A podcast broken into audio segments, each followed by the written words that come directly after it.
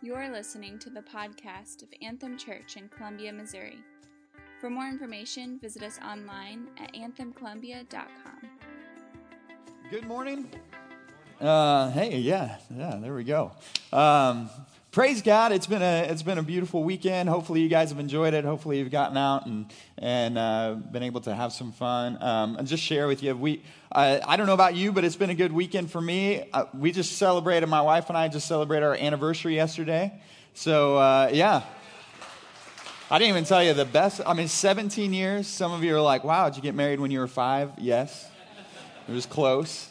Um, but yeah, praise God. It's, uh, yeah, have, a, have an incredible wife, and uh, we're just celebrating. So, but this morning, as, as Stan said earlier, we're going to do something just a little bit different. Um, if you have your Bibles, go ahead and turn to uh, the book of Luke. We're looking at Luke chapter 4. And if you don't have Bibles, we would love to, would love to get one in your hand. We have Bibles uh, at Info Central when you, when you first walk in. We've got some free ones we'd love to give you. Um, so, yeah, just, just be aware. But Luke chapter 4 is where we're at this morning. And, and usually, as Stan said, usually what we do is we just walk through um, a book of the Bible and we take it week by week, verse by verse, chapter by chapter, because we, we do. We, we, want to, um, we want to see who God is through His Word. We believe that's how he primarily speaks to his people, and so that's what we do. But this morning, we're, we're taking, a, taking a break uh, from, from going through Genesis, and we're going to start Titus next week, and then we're going into Ruth, so that's going to be a lot of fun. But this week, what we're going to do is we're going to uh, look at the question of why, primarily why missions. Why missions? And, and where, this, where this is kind of coming out of is because as a young church, we're not even three years old, right? Um, as a young church, we're, we're, we want to be about sending people out. We don't, uh, we're reading this book right now called uh, Gaining by Losing by J.D. Greear. It's a fantastic book. We have extra copies. If you're like, hey, I want to know what my, my uh, leadership is reading, we would love to put one in your hands. Um, and, and one of the things that J.D. Greear says in this book is that as a church, you need to be just as concerned with sending capacity as seating capacity. And, and in, in the life of our young church, we will have, uh, after this week, we will have sent out 44 people um, in, in overseas uh, missions trips and uh, long term, short term. Two of those, two of those people, they're going to be actually back next week, as Stan said. They, they are, they're going to Southeast Asia and they're saying, hey, we, we are going to be here until we're not. We, we don't know how long we're going to be. Another, another young couple that we just sent out not too long ago, uh, they're in Southeast Asia in a different place, and they said, We're going to be here for at least two years. And, and, and other people, we, we, sent, uh, we sent one team out a couple weeks ago for the summer. Uh, another, another team of college students, they're going out Wednesday, so you can continue to pray for them. But, but again, the question is, why do we do this? Because I, I remember Stan, Stan and I um, early on, that, that first Christmas break, some of you were here. Uh, some of you were, were a part of our church at the time, meeting at Stony Creek Inn. And we got an opportunity to, to send a, a group of, of our people, which everybody, um, I mean, each person had a lot to do in the life of our church because we were very young and very, very small. And I can remember that, that first Christmas break, all of our students went home. That team of people who were extremely important in our church, they left. And it was kind of like we might have just killed our church. Like uh, meeting together and uh, like i don't know maybe there was 10 people there counting our kids but uh, it was it was crazy. But again the question is why do we why do we do that? Why do we want to be about that? Why do we want to why do we want to continue to, to figure out how do we raise people up? How do we not just make them comfortable? Because you know potlucks are great which i love potlucks but you know it's not all about comfort Stan right? Amen yeah, oh, yeah. Uh, so that's why I wanted to go to the park because I just want to be more godly. But anyway, I guess, I guess we're not about that here at Anthem Church.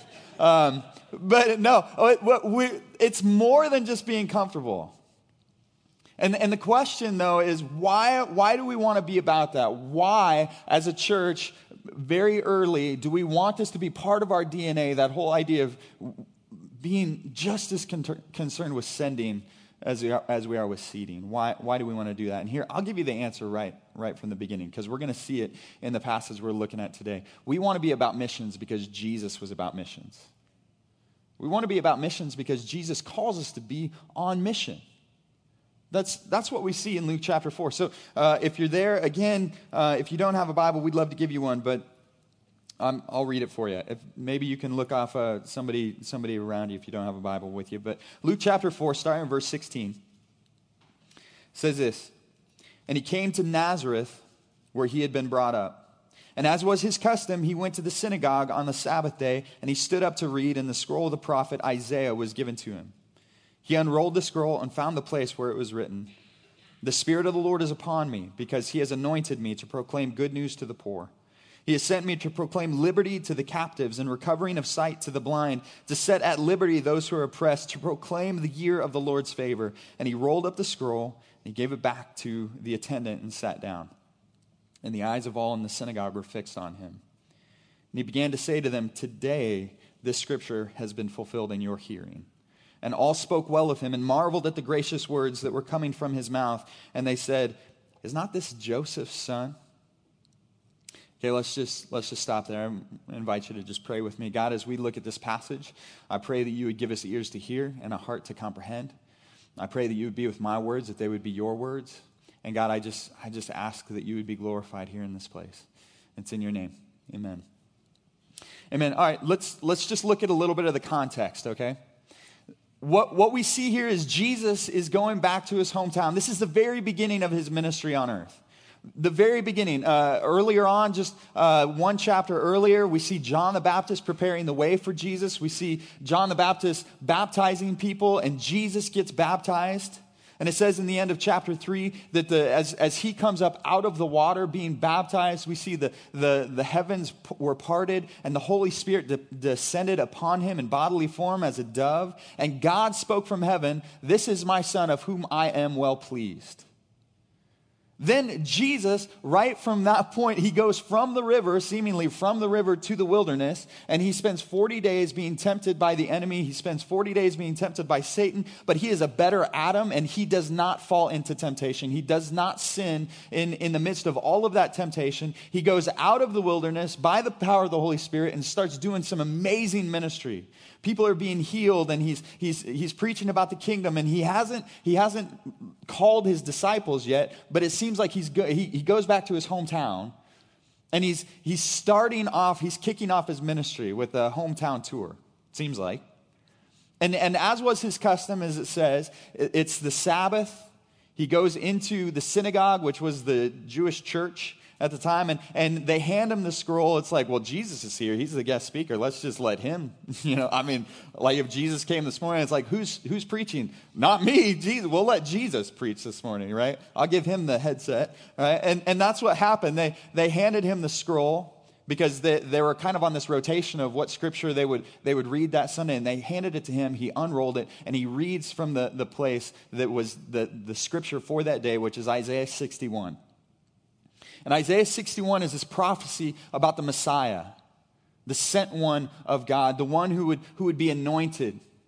And Jesus, Jesus reads this, and, and he reads, I mean, look at what he reads. The Spirit of the Lord is upon me. And, and again, this is Isaiah 61. The Spirit of the Lord is upon me because he has anointed me to proclaim good news to the poor. And he's, he's saying, look, that's, that's what happened. He has anointed me. That's what we see in his baptism.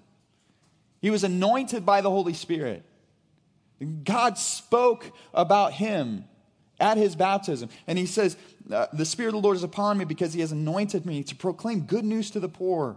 He has sent me to proclaim liberty to the captives, recovering of sight to the blind, set at liberty those who are oppressed, to proclaim the year of the Lord's favor.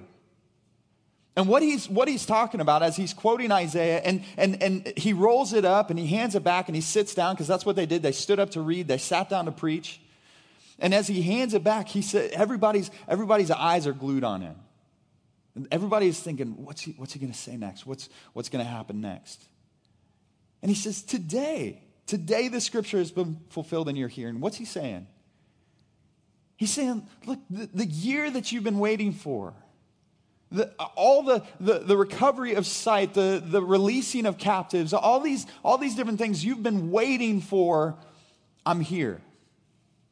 I mean, the, what, what Isaiah is proclaiming, what Isaiah is talking about, the year of the Lord's favor, we read in Leviticus 25. This was um, when, when God gave the law to Moses, part of the law was, he says, hey, when you get into the promised land, work the land for six years, and every seventh year, let the, let the land rest. It's a Sabbath for the land. And then every 50th year, that's the year of Jubilee, that's the year of the Lord's favor. And, and every, every 50th year, that 50th year, everything would kind of be set back to, to right. People who, who maybe lost their land because of hardship, they got their land restored to them. People who were, were in great debt, their debts were forgiven. People who had to sell themselves into slavery, they were given their freedom. It was almost like everything that, that had gone wrong within those 50 years, there's a, there's a year where it's like, okay, we're putting everything right. And Isaiah is talking about the, the year of Jubilee that goes beyond all years of Jubilee, the, the year of the Lord's favor, when, when, when the Messiah would come, he would begin to make things right. And Jesus is saying, I'm here. This, is, this has been fulfilled in your hearing. And I love what it, I love how, how um, Luke records their response. It says, everybody spoke well of them. Everybody marveled at, his, at the gracious words that were coming from his mouth. And they said, Is not this Joseph's son? They're, they're speaking well of him. And I think when we read scripture, sometimes we read it with this subdued familiarity. And it, it, like in, in my mind, it's like, we, you know, speaking well of him, it's like, Ooh, uh, that was good. I, I like how he said that. You know, it's like, you know, you're leaning over to your neighbor. Oh, I like that illustration. You know, like speaking well of him. But I don't, I don't think that was the attitude. I mean, Jesus just said the, what the prophet Isaiah said has been fulfilled in your hearing. I think it was probably more like the Oprah show. And uh, like if you're in, I always thought, what if I was in the crowd when she starts saying, everybody look under your chair and you have a $5,000. I think I would be, not be like speaking well of what she's saying right? I'd be like, oh, I really appreciate $5,000. But I'd be like, what? No way, you know, like, whoa, and, you know, dancing. Like, yeah, yeah, it would be like a celebration, right? You guys following me?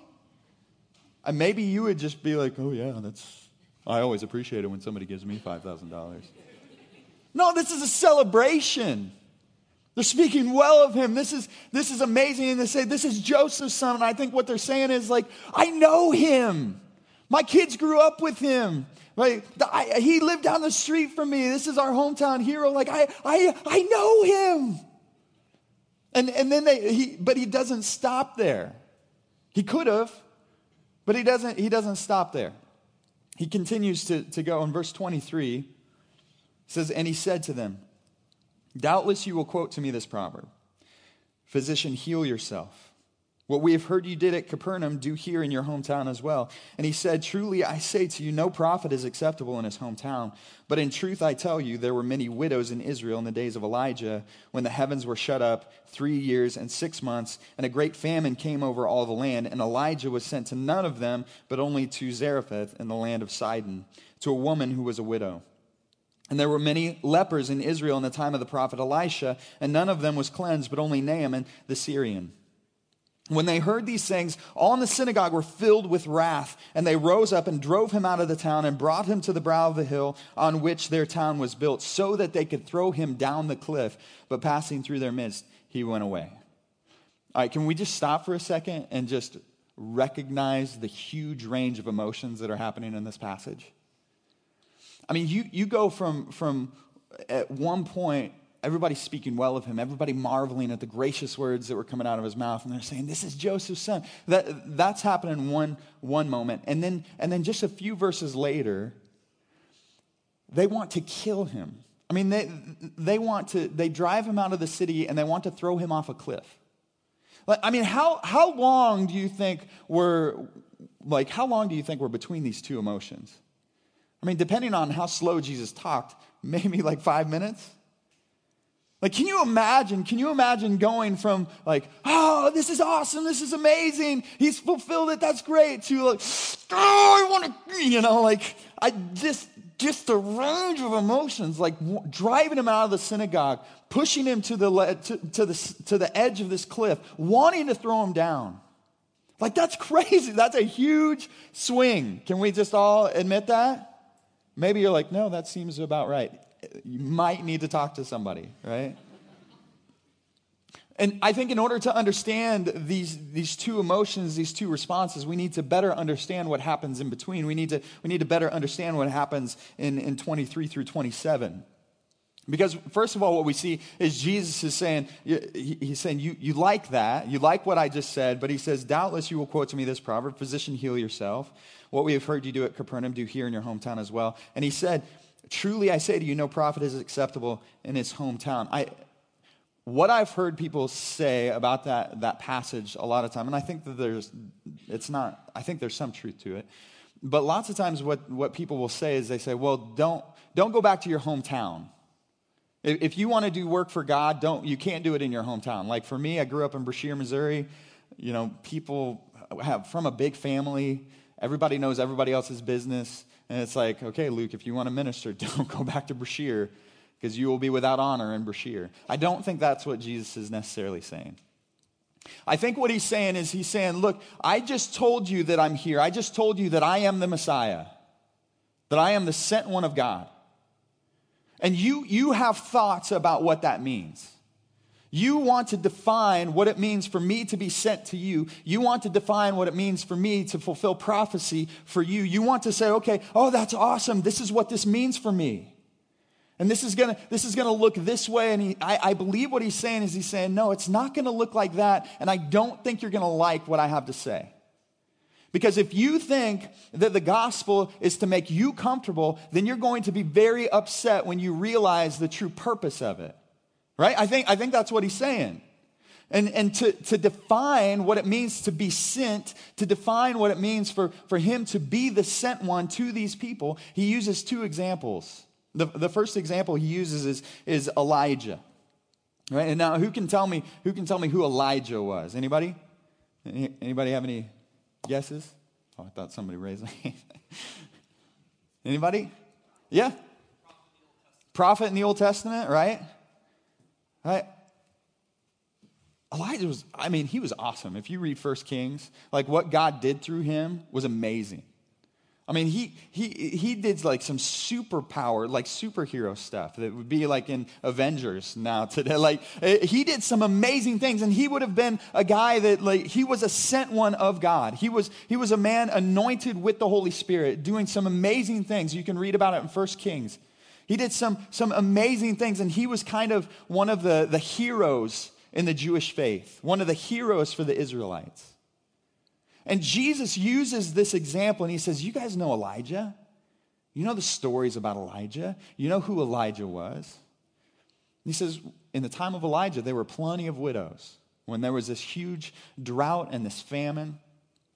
But he says, Elijah, this sent one of God, was not sent to any of them, but he was sent to Zarephath in the land of Sidon to a woman who was a widow. See, this, this region of, of Zarephath in the, in the land of Sidon, this was, a, this was a place that was outside of Israel. This was a place that was outside of the Jewish context. These were, this was a woman who, who didn't look like them, who didn't talk like them, who didn't believe like them. And he's saying, here's a sent one of God, but you, let me tell you where she was sent, and let me define for you what it meant for him to be sent. It meant for him to be sent beyond the borders of Israel. For him to be sent didn't mean for him to just be comfortable, didn't mean for him to just minister to people who look like him, but it meant for him to, to be sent outside. And, and if, that's, if, that doesn't, if that doesn't add some definition to it, he, he takes it a step further and he uses another example. He uses Elisha. Now, Elijah, Elisha, these guys sound a lot the same, right? Elisha was the understudy of Elijah, which I think it's super um, helpful that Jah comes before Shah. That's how I remember that. Uh, Elijah was in First Kings, Elisha was in Second Kings. And Elisha, again, he was a prophet of God. He was a sent one of God. He, he was a guy who, when Elijah was, Elijah was taken up into heaven, he didn't even die, which is, uh, again, crazy. But when Elijah was taken up into heaven, Elisha says, hey, give me, a, give me a double portion of your spirit. Give me a double portion of the anointing of God that's upon you. And Elijah is like, sure, I mean, crazy, right? Like, who would even ask that? And then for that to be given. But we see that in Second Kings. And so, what we know about Elisha was that he was a man who was doubly sent, if that's even a thing, which it is because it's in Second Kings. But he, he was given a double portion of the Spirit of God. And so he did, he did some amazing things through the power of the Holy Spirit, through, through the anointing of God, through being sent by God. And what does he say about Elisha? Verse 27 And there were many lepers in Israel in the time of the prophet Elisha, and none of them was cleansed, but only Naaman the Syrian. Who can tell me a little bit about Naaman? Do you guys remember Naaman? He had leprosy, right? You just got that from this passage. But good. Nice way to be observant, right? Naaman, he was, he was a general in the uh, Syrian army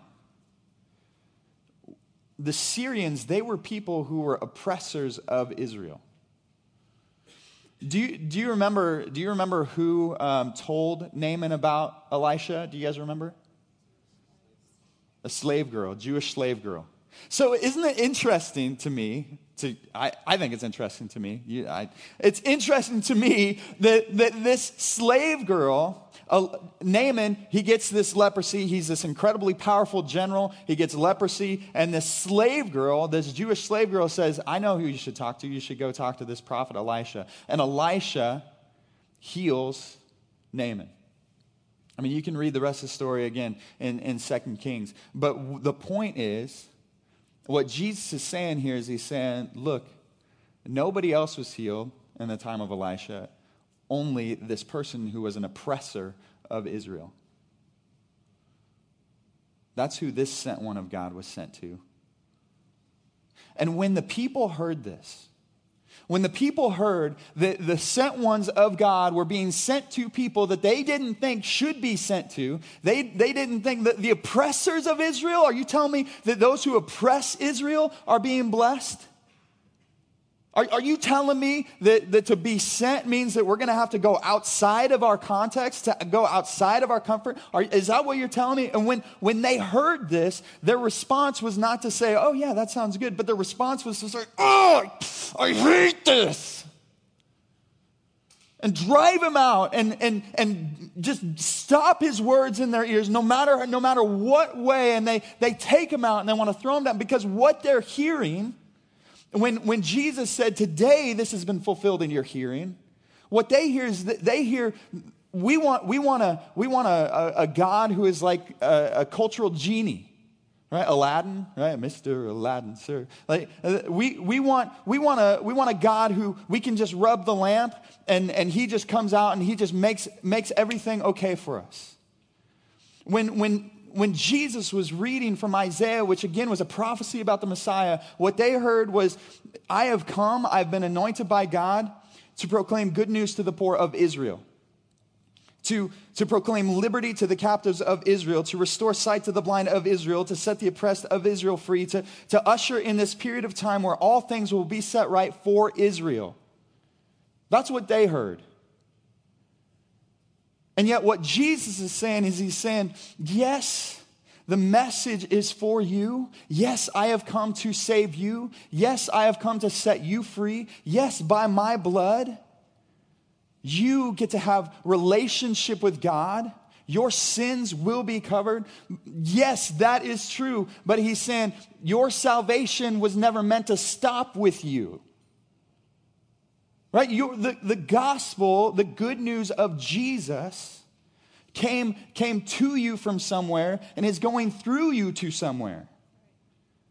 Right? I mean, you guys understand that, right? Like, like God wasn't up in heaven in 1998 when I was at a church camp and, and God just got a hold of me and he wasn't up in heaven saying, Whew, I'm glad I did all that work with Jesus way back when because finally I can just rest because finally Luke is, is in. Right? It was, that's not like, it wasn't like everything stopped when I received Christ. Right? You see, what, what Jesus is saying as he defines what it means to be sent is he's saying, look, uh, I, I have come to save you, but your salvation doesn't stop with you. And, and we, may, we, may, we may say, okay, but what's the, what's the application for us today? Like these people, they obviously responded poorly. It's not a good response to try and throw somebody off a cliff. That's usually frowned upon. And, and maybe, maybe you're like, yeah, but if Jesus came here today and he said some things that I didn't like to hear, I wouldn't try and kill him. Uh, that, that would be, I know better than that. But at the same time, like these, these people that were listening to Jesus in this culture, in this context, they had a very me centered understanding of what God was supposed to do for them, didn't they? That's why they responded the way they did. Saying, You're telling me that you're going to bless those who oppress us? You're telling me that this isn't just for us in America? You're telling me that this isn't just for us? You see, they had a very me centered view of who God is, and I believe that we can look at us and see that we have a very me centered, well, first of all, we live in a very me centered culture, don't we?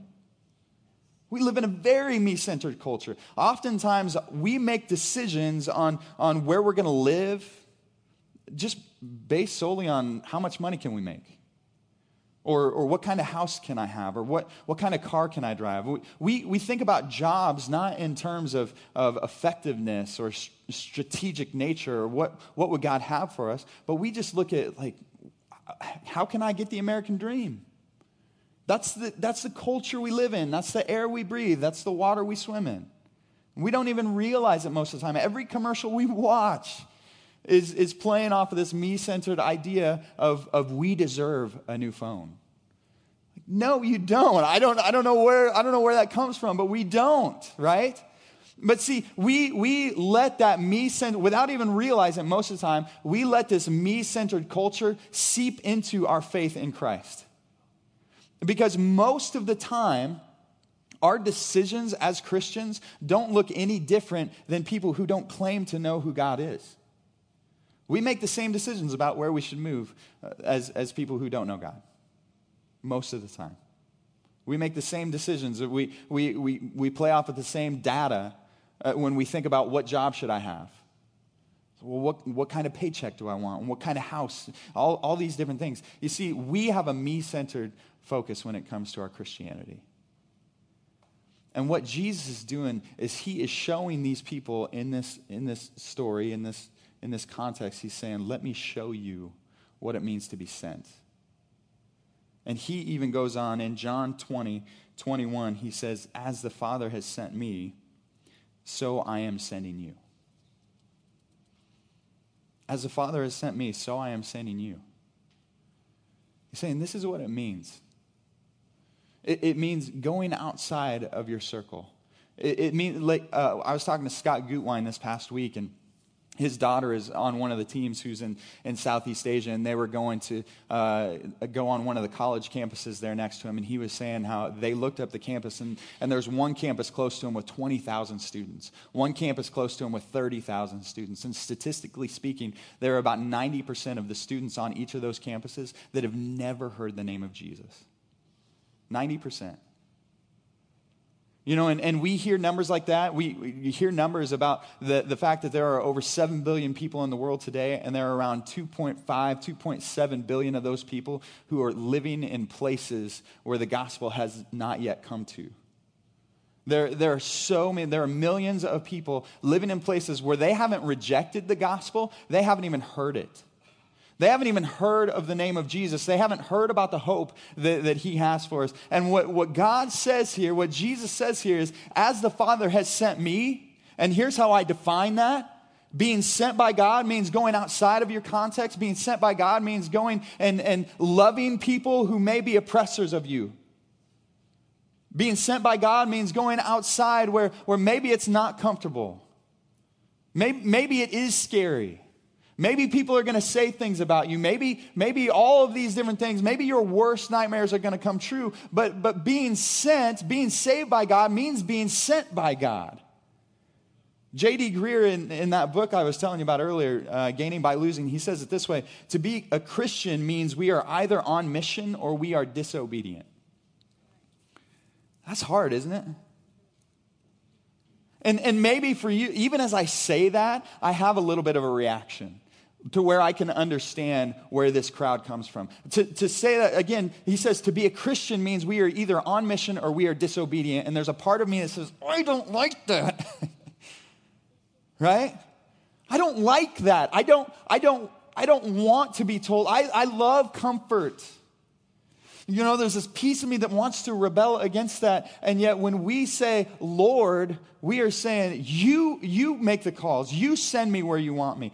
Uh, Jesus in Luke chapter 6, verse 46, he kind of calls out the, uh, the discrepancy or the, the tension between saying no and saying, Lord, he says this, Why do you call me Lord? He's talking to his disciples, he's talking to a big group of people. He says, Why do you call me Lord, Lord, and not do what I tell you?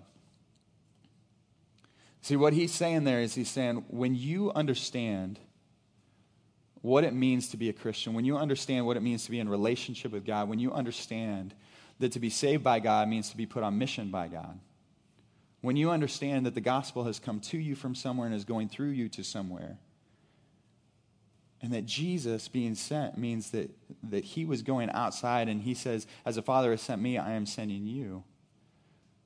When you understand all that, you, you can't say, No, Lord. That's an oxymoron.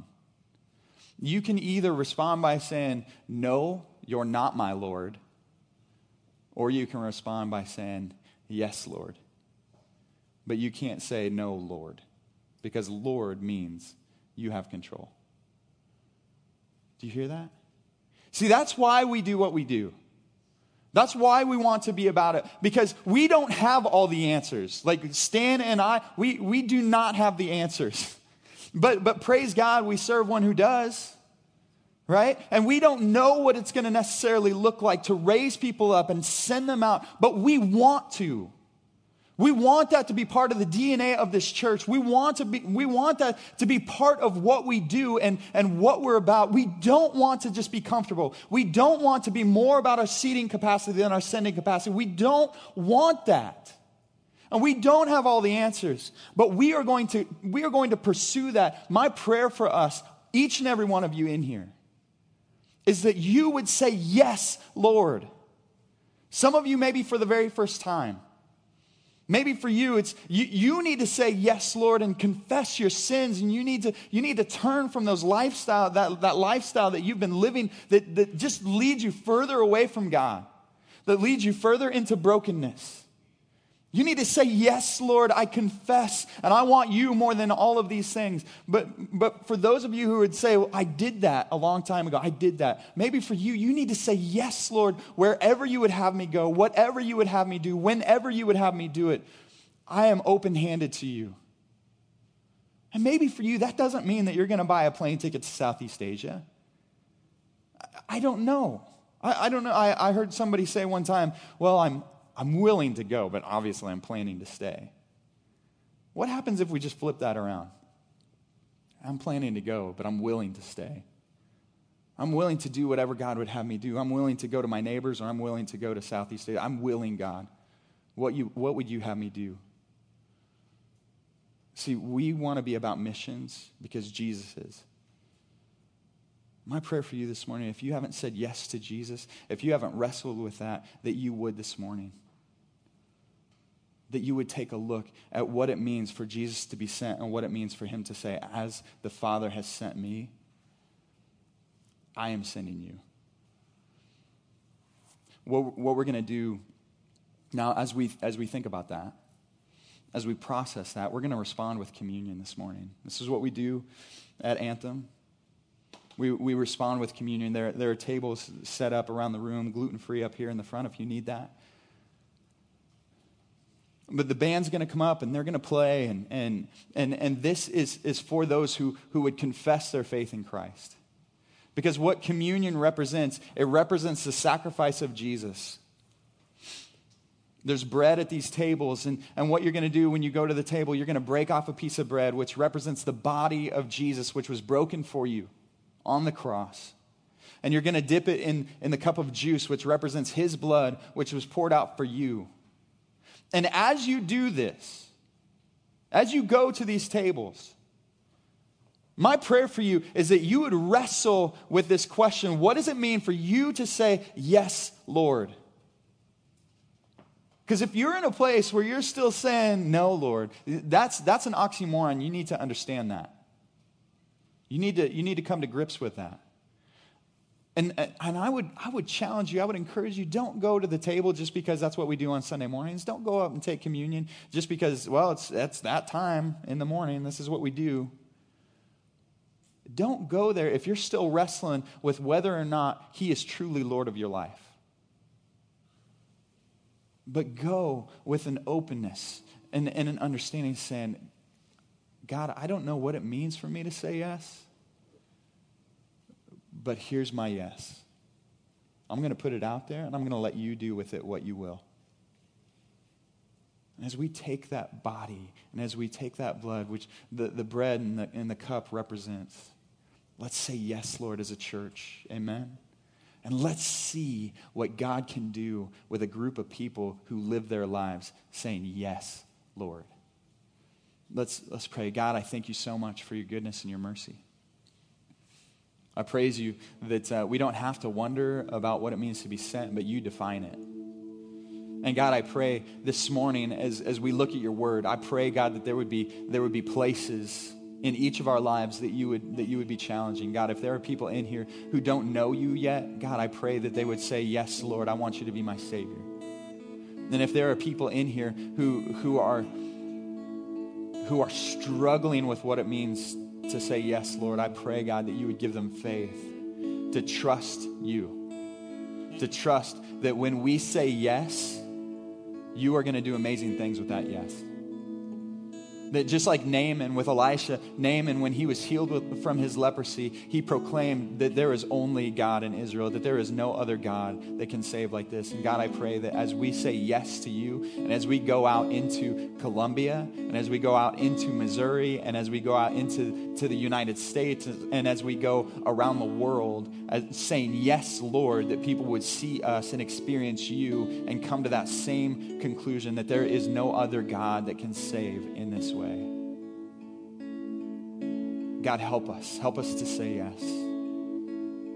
As we go to this table, God, I pray that you would just maybe point out any, any areas where we're still saying no. God, reveal yourself to us. We praise you and we thank you. It's in your name. Amen.